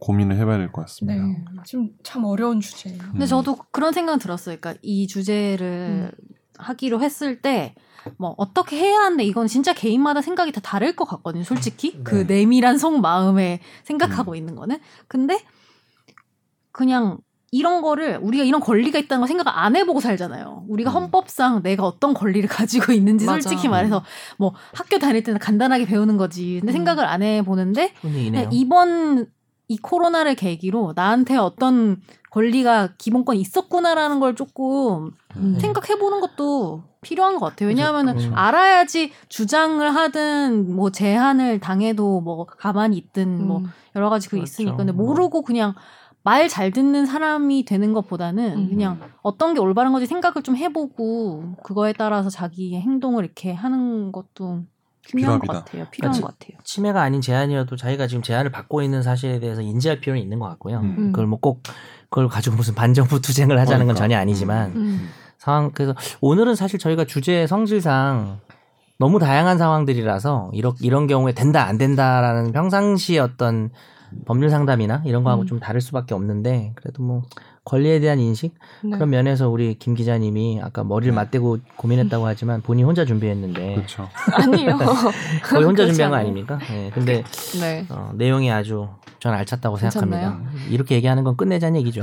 네. 김 변호사님 뭐 네. 하실 얘기 있으시다고. 막. 아니, 아니 뭐 네. 별로 뭐. 네. 그러니까 좀 꼼꼼히 중요한 것 얘기. 같아요. 음, 그 보상이나 이런 것들 되게 보상 받고 싶군요. 아니 좀 보상 받고 싶은 건 내 네. 인생 어쨌든 그게 중요한 거 보상 받고 싶은 내 인생 농담이고 아이가 지금 실제로 그 특정 업종 자체가 아예 존폐 자체로 몰릴 수 있는데 생각보다 그 업종이 아닌 사람들은 별 생각이 없이 사는 게 되게 무섭더라고요. 근데 사실 그 화살은 어느 그게 언제든지 그렇지. 자기한테 올 수가 있거든. 아 좋은 얘기입니다. 그 되게 중요한 거 아닐까요? 그러니까 우리가 보통 우리가 뭐 신천지기 나올 때 아, 신천지니까 그런 거지 하는데 보면 언제든지 나도 올 수 있거든요. 음. 맞아요. 그런 것들 되게 중요시하고 생각해서 사는 게 좀 그치. 좋지 않나요? 언제 내 동선이 공개될지 음. 그쵸? 모르는 거예요. 네, 음. 맞아요. 네. 생각을 하고 있어야 됩니다. 다들. 네, 사람이다. 그리고 막 저는 그런 생각도 들었어요. 그러니까 내가 여튼 되게 자아가 많잖아요. 김선재라는 사람 하나의 뭐 나도 여성 한, 나도 세개 본 것 어. 같아요. 아니 뭐 여성으로서 김선재도 있을 선제 수 TV 자아도 있고 있고요. 네. 뭐 20대 김선재도 있을 수 있고 최종 뭐 의견은 회사원 음. 김선재도 있을 수 있고 뭐 세입자 김선 여러 가지 어떤 네, 자아가 있잖아요. 네, 그렇죠. 어. 그 월세 있잖아요 얼마입니까? 사회를 살아가면서 근데 이런 거지 이 사람을 총체적으로 놓고 봤을 음. 네. 때는 뭐 모르겠지만 각각 그 세부로 들어가면 어떤 부분에서는 내가 되게 주류일 수도 있고 음. 어떤 부분에서는 내가 되게 비주류이거나 그렇죠. 소수자일 수도 있고 네. 그 파트가 되게 다양하잖아요. 음. 그렇기 때문에 아까 말씀하신 것처럼 언제든지 내 일이 될 수가 있는 게 나도 어떤 부분에서는 음. 음. 그런 사람이 될 수 있는 음. 거잖아요. 그렇죠. 음, 그런 생각을 하는 게 당신의 당연히. 생각에 동의하진 않지만 당신을 위해 함께 투쟁. 이게 바로 우리가 연대의 정신이죠. 네. 솔리다리때 그만 하자. 불어로. 네. 자, 오늘 방송은 여기까지 하기로 하고요. 가만히 댓글과 사연으로 많은 반응 부탁드려요. 정혜석 변호사님, 네. 간막이 네. 너머로 보니까 다들 예뻐 보입니다. 선우기까지도. 여기 한 방이 없네. 저희 개가 네, 대바라졌네. 끝낼게요. 안녕. 네. 안녕히 감사합니다. 네. 계세요. 네. 나도 법률 전문가 세상만 사법으로 재밌게 풀어내는 여기는 최종 의견.